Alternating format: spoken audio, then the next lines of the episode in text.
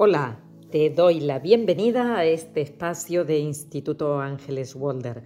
Hoy charlamos de eficacia. A ver, cuéntame, ¿cuán eficaz te sientes? Ah, ¿Hasta dónde crees que mm, tienes capacidad de afrontar las situaciones que te ocurren en la vida? Da igual donde sea. Por ahí podemos ser eficaces en el trabajo, poco eficaces en la pareja y nulos en temas, yo qué sé, de estudio o en hobbies o a nivel social. Sea, somos eficaces en algo, pero no en todos los aspectos de la vida o somos eficaces en muchos ámbitos. Pero hablemos de autoeficacia, que es el juicio, la idea, el pensamiento que hace cada persona sobre su propia capacidad para hacer eh, lo que toca hacer en cualquier situación concreta que se le presente en la vida. Y esa percepción supone el establecimiento de un patrón de pensamiento, de motivación, de conocimiento del rendimiento que podemos dar, incluso hasta de la activación emocional que podemos tener, porque todo eso nos sirve para mirar el terreno, ¿no? Se presenta X problema o tengo que hacer, eh, dar una respuesta en X situación y lo que va a ocurrir es que ante eso que se me presenta, voy a ver cómo hacer, por dónde empiezo. No sé, tengo el problema de que mm, tengo que mudarme porque no me renuevan el contrato de alquiler. Entonces, hago una prospección, ¿no? Primero, a ver dónde puedo irme, qué es lo que encuentro, o me quedo mm, bloqueada. Sé que me tengo que ir a final de mes, pero estoy tan en shock pierdo los referentes, por ejemplo, o, siento mm, que otra vez me tengo que poner en movimiento y eso me hace estar en una posición de inmovilidad. Y después está la autoeficacia operativa. Una es la que yo em, mm, tengo para planificar, para pensar, que sería prospectiva, y la otra sería la de la acción, voy a hacer, soy eficaz haciendo. Eso no significa que haga las cosas de 10, o sea, cocino de 20, no, no se trata de eso, pero te pones en marcha, lo haces, eh, porque así como hacemos una cosa, mis amores, lo hacemos todo. Si, mm, si eres una persona que te descuidas personalmente, probablemente descuides muchos ámbitos de tu vida.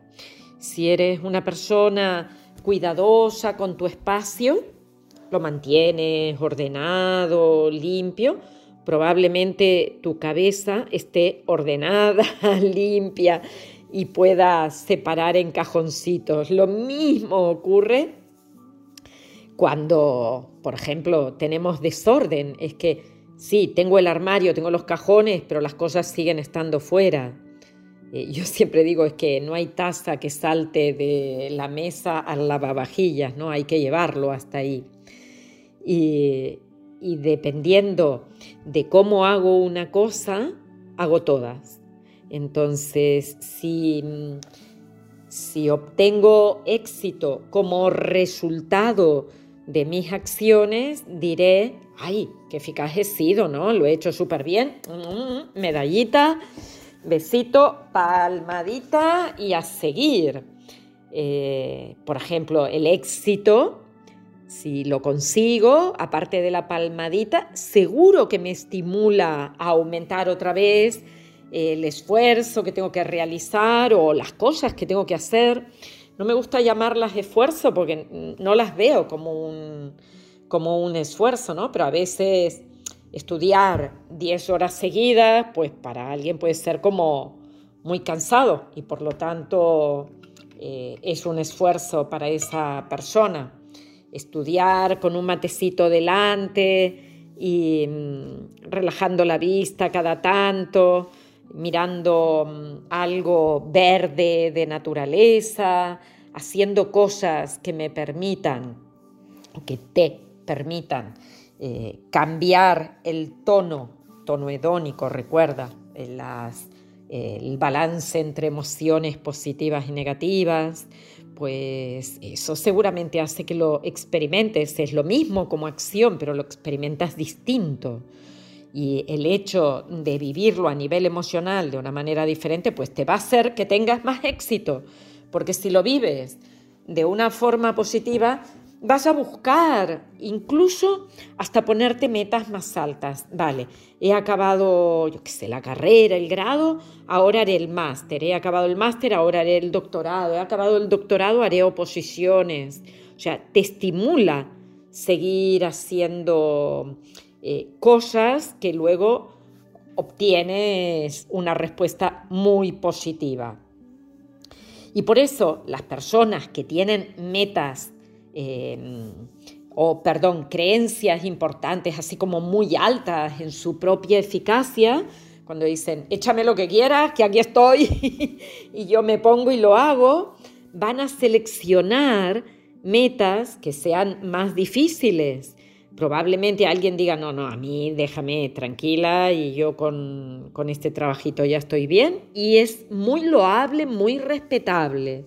No estoy diciendo que se tenga que modificar, estoy diciendo que las personas que tienen altas creencias en autoeficacia tienen una mayor tendencia a ponerse metas difíciles y que sean desafiantes, porque no van a vivir las situaciones que son un reto como una amenaza, sino que les va a permitir ponerse en marcha y conseguir un resultado. Y además van a mostrar persistencia, mm, la valoración del rendimiento, sea, no, no dicen, no, qué incapaz que soy, eh, nunca he podido, ¿cómo lo voy a conseguir? Claro, es que mi madre me decía que mi hermano mayor lo hacía mejor. No, no, no, no van a ir por ahí, sino que van a dedicarse. Eh, yo creo que las cosas es como que no caen del cielo, ¿no? Hay que hacer algo. Y cuando uno persiste en su, con su voluntad y le pone tesón y, y, se acaricia el alma cada vez que consigue algo, pues se da aún más permiso para seguir consiguiendo cosas que no tienen que ser materiales, pueden ser espirituales. ¿eh? Por ejemplo, quiero, me siento eficaz meditando. No, no, es inútil, yo no me puedo sentar a meditar, siempre tengo que levantarme a los 10 minutos y no lo soporto. Bueno, cualquier cosa que tengamos como una meta, nos podemos sentir eficaces o no. Y además, en función de, nuestra percepción de autoeficacia, ah, vamos a mm, sentir que aunque la situación que se presenta sea, ponle entre comillas, negativa y haya estrés, tú puedes vivirla desde un lugar sano. En cambio, cuando tienes bajas expectativas de autoeficacia, se tiende ante un fracaso, una cosa que falla, a generalizarlo y a decir, no, es que no me va a ir nunca bien, abandono la tarea. Em, digamos que eh, en función de eso yo tengo más o menos permiso interno de hacer cosas que me ayuden a mantener a mantenerme activa haciendo aquello que me permite llegar a través de submetas a una meta mayor, con lo cual llego a mi objetivo. O sea que, ¿de dónde se nutre la autoeficacia? De la valoración, de la autoestima, del reconocimiento que hemos sentido, sí, te doy la razón, cuando éramos chiquitines al lado de nuestros padres, después en, las instituciones donde hemos estado y después somos nosotros quienes nos tenemos que decir, ¿nen o no? ¿Vamos bien o no? pero como fuentes, como, mm, como lugares de donde, donde puede aumentar esa percepción, está básicamente la propia experiencia de éxito o fracaso, porque es lo que va a hacer subir o bajar esa, esa expectativa. También, porque lo hemos visto, mm, lo, lo, vemos en los demás, ¿no? Y decimos, vale, si él puede, si ella puede, pues yo puedo. Mm, también a eso se le denomina experiencia vicaria, porque estoy aprendiendo a través de la experiencia de otros y de las consecuencias que han tenido sus acciones. Ahora, ¿qué pasa cuando el otro puede y yo lo hago, creo que debería y no puedo? Pues a veces me podría hundir. Em, esto podría ser una fuente o una nutrición en el caso de que las condiciones sean iguales. Porque quizás si no son iguales obtengo un resultado distinto y luego mm, me estoy castigando o diciendo que inútil ves, el otro iba a poder y en esto que era tan fácil no has podido tú. Por ejemplo, un examen, porque los demás pueden y, yo no. Luego está mm, como fuente el que alguien nos anime, nos diga, eh, venga adelante, tú puedes. Nosotros en la puerta de nuestra casa, cuando vivíamos en Barcelona, teníamos eh, un cartel que, mm, bueno, había dos. Uno decía, ¿qué quieres, tener razón o ser feliz? Y los niños nos contestaban todo el tiempo las dos cosas. Y el otro es, con alegría agradece cada día y mm, sales de casa para ver el mundo con tus propios ojos y les poníamos debajo, tú puedes. Ah, ahí donde vayas, tú puedes conseguir lo que tú quieras. Y ese tú puedes es esa persuasión verbal mm, que nos anima, que nos hace ponernos los patines y venga, que tú puedes, yo te ayudo, yo te acompaño.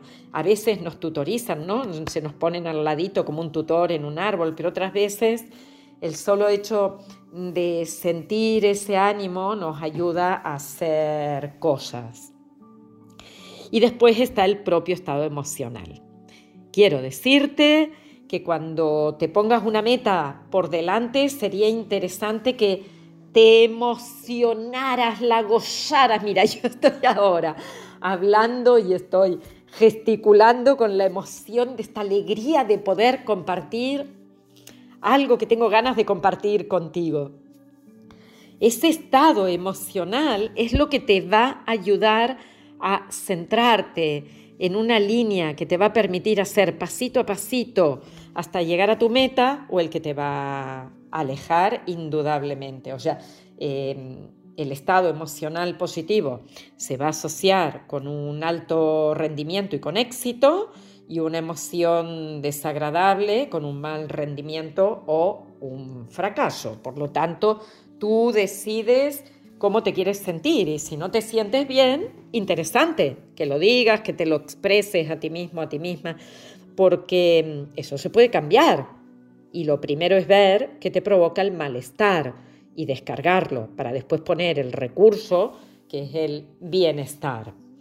Entonces, esas expectativas que ponemos sobre nuestra propia capacidad, si, sentimos que realmente es posible, eh, nos va a poner en un grado de optimismo, Mm, nos va a ayudar a aumentar la autoestima, vamos a sentir satisfacción con la vida, nos va a ayudar a autorregularnos.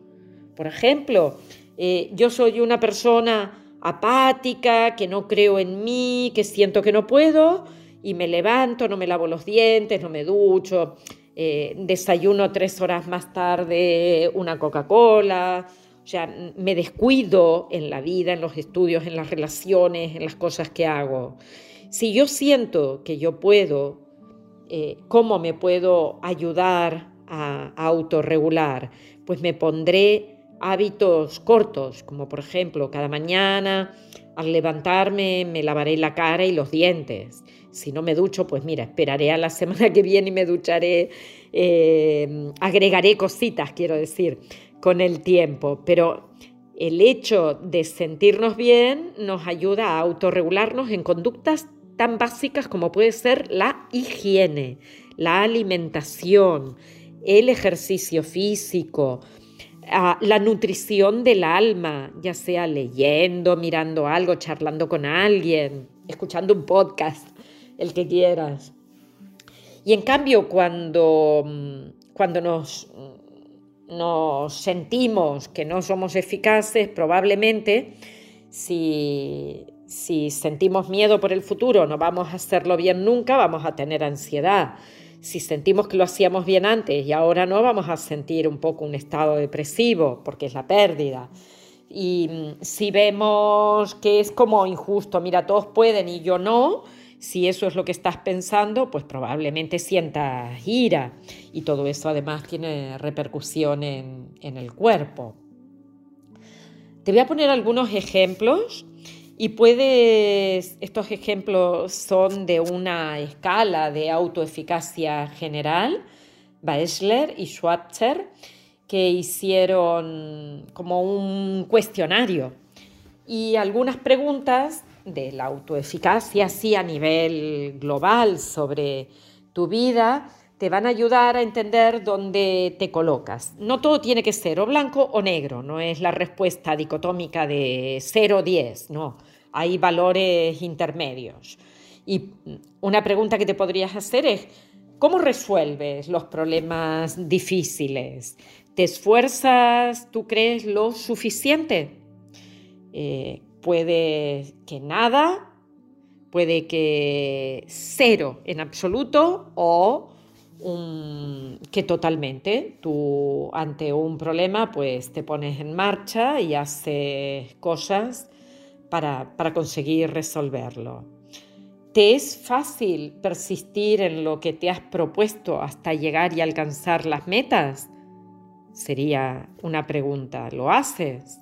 o por el camino dejas cosas. Otra pregunta que te puedes hacer es, venga lo que venga, por lo general eres capaz de manejarlo o necesitas mucha ayuda externa.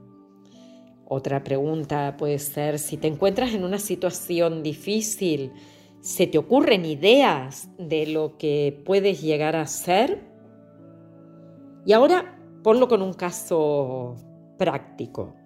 Eh, imagínate que vienes a descodificar porque quieres dejar de fumar, quieres dejar de beber, quieres tener un peso ideal, quieres hacer más actividad física, quieres comunicarte mejor con una pareja, em, lo que se te ocurra que en este instante quieres cambiar. Ahora te pongo un ejemplo, mm, dejar de fumar. ¿Hasta qué punto te sientes capaz de dejar de fumar aunque, y ahora viene, te guste mucho? Pienses dos, pienses que necesitas fumar para rendir mejor. Tres, te pongas la excusa de que mm, si dejas de fumar, por ejemplo, ganas peso. O mm, creas que estar, fumas solo cuando estás con gente. O sea, ¿hasta qué punto te sientes capaz de dejar de fumar en esas cuatro situaciones desde nada a totalmente? Y lo mismo con cualquier otro hábito. Quiero hacer ejercicio. Ah, aunque no me guste nada hacer ejercicio, soy capaz de hacerlo. Em, Pienso que mm, si no lo he hecho nunca, ¿para qué me va a servir ahora? Creo que hacer ejercicio me puede hacer doler las articulaciones o que mm, eh, me gusta más otro tipo de actividades. Todo eso, ¿cómo lo valoras? ¿Eres capaz de afrontar ese tipo de, de situaciones? O sea, Aquí la expectativa del resultado que vas a conseguir siempre va a depender de cómo valores tu, tu eficacia y si eres capaz de hacerlo. Y también recuerda de las expectativas de control que tengas. ¿Dónde pones tu foco? Haga lo que haga, está fuera, no depende de mí. O tengo que hacer cosas para conseguir mejorar el resultado. Eso mm, en otro podcast hablé del locus de control. ¿Lo deposito afuera o lo pongo adentro? ¿Interno o, externo? Porque cuando mm, una persona eh, tiene la sensación de, mm, de baja autoeficacia, de baja expectativa de resultados y además mm, deposita afuera, no va a hacer nada de su parte. O sea, yo diría, no, dejaré de fumar solo si el médico me da un tratamiento. Yo no puedo hacer nada porque yo no soy capaz de, de dejar esto. Entonces, no veré que tengo la posibilidad de, trabajar, cuál es el origen, qué es lo que me ha llevado a ese lugar. No me sentiré competente para poder mm, solucionar una historia que está en mí. Y prefiero delegarlo, incluso se dice que cuando yo delego, el resultado depende de otro, ¿no? Es que este tratamiento médico no era bueno, o a mí no me ha servido. Entonces, esa persona que cree que dejar de fumar depende de ella porque está internalizado el locus de control y mm, sabe que si deja de fumar mejorará su salud y por lo tanto pone unas expectativas de resultado eh, como altas, ¿no? Quiero conseguirlo, pero no se siente capaz o no se siente que tenga eh, conductas que puedan ser eficaces, también va a acabar delegando en otras personas porque va mm, a creer que no hay nada que pueda hacer desde sí misma. O sea, lo, lo voy a dejar fuera, no, no soy yo, es el otro. O sea que por mucho que pongamos ese foco interno, si mi autoeficacia es nula o es baja o yo no me siento con la motivación adecuada para poder conseguirlo, como que voy a soltar el control y lo voy a dejar puesto en otra persona. Esa es la tendencia, ¿no? Como ya casi como que desde niños aprendimos a que, bueno, yo no consigo que venga mamá o papá y, y me lo haga. No tengo la capacidad y por lo tanto no pondré la motivación y veré dificultades en todos lados o encontraré, mira, por suerte hay otro que me lo puede hacer o tengo tan mala suerte que este tratamiento que le ha dado éxito a todo el mundo, a mí no me lo da. Son formas de pensar. Y aquí hoy hemos estado charlando sobre la forma de pensar sobre nuestra eficacia, dónde colocamos el resultado, si se explica por nuestro esfuerzo, capacidad, deseos, anhelos, motivación y emoción, o si se explica por factores que son están fuera de mí, ambientales o dependerán de la tarea y sobre todo de eso que cae del cielo, la suerte que parece que les baña a algunos y a mí no me toca nunca, aunque llueva o, o truene. Yo creo que el éxito eh, llega a través de lo que tú esperas, qué expectativas tienes y a partir de ahí desarrollas tus capacidades, pones tu voluntad y, y te diría una palabra que me gusta que te ascribes, te pegas, te unes a eso que te va a dar éxito en la vida que puede ser levantarte y lavarte los dientes o puede ser conseguir el resultado que tú quieras conseguir en un negocio. Todo depende de ti. Un besito muy grande, un abrazo de corazón desde Instituto y seguimos charlando de descodificación biológica y muchas otras historias aquí en Instituto Ángeles Walter.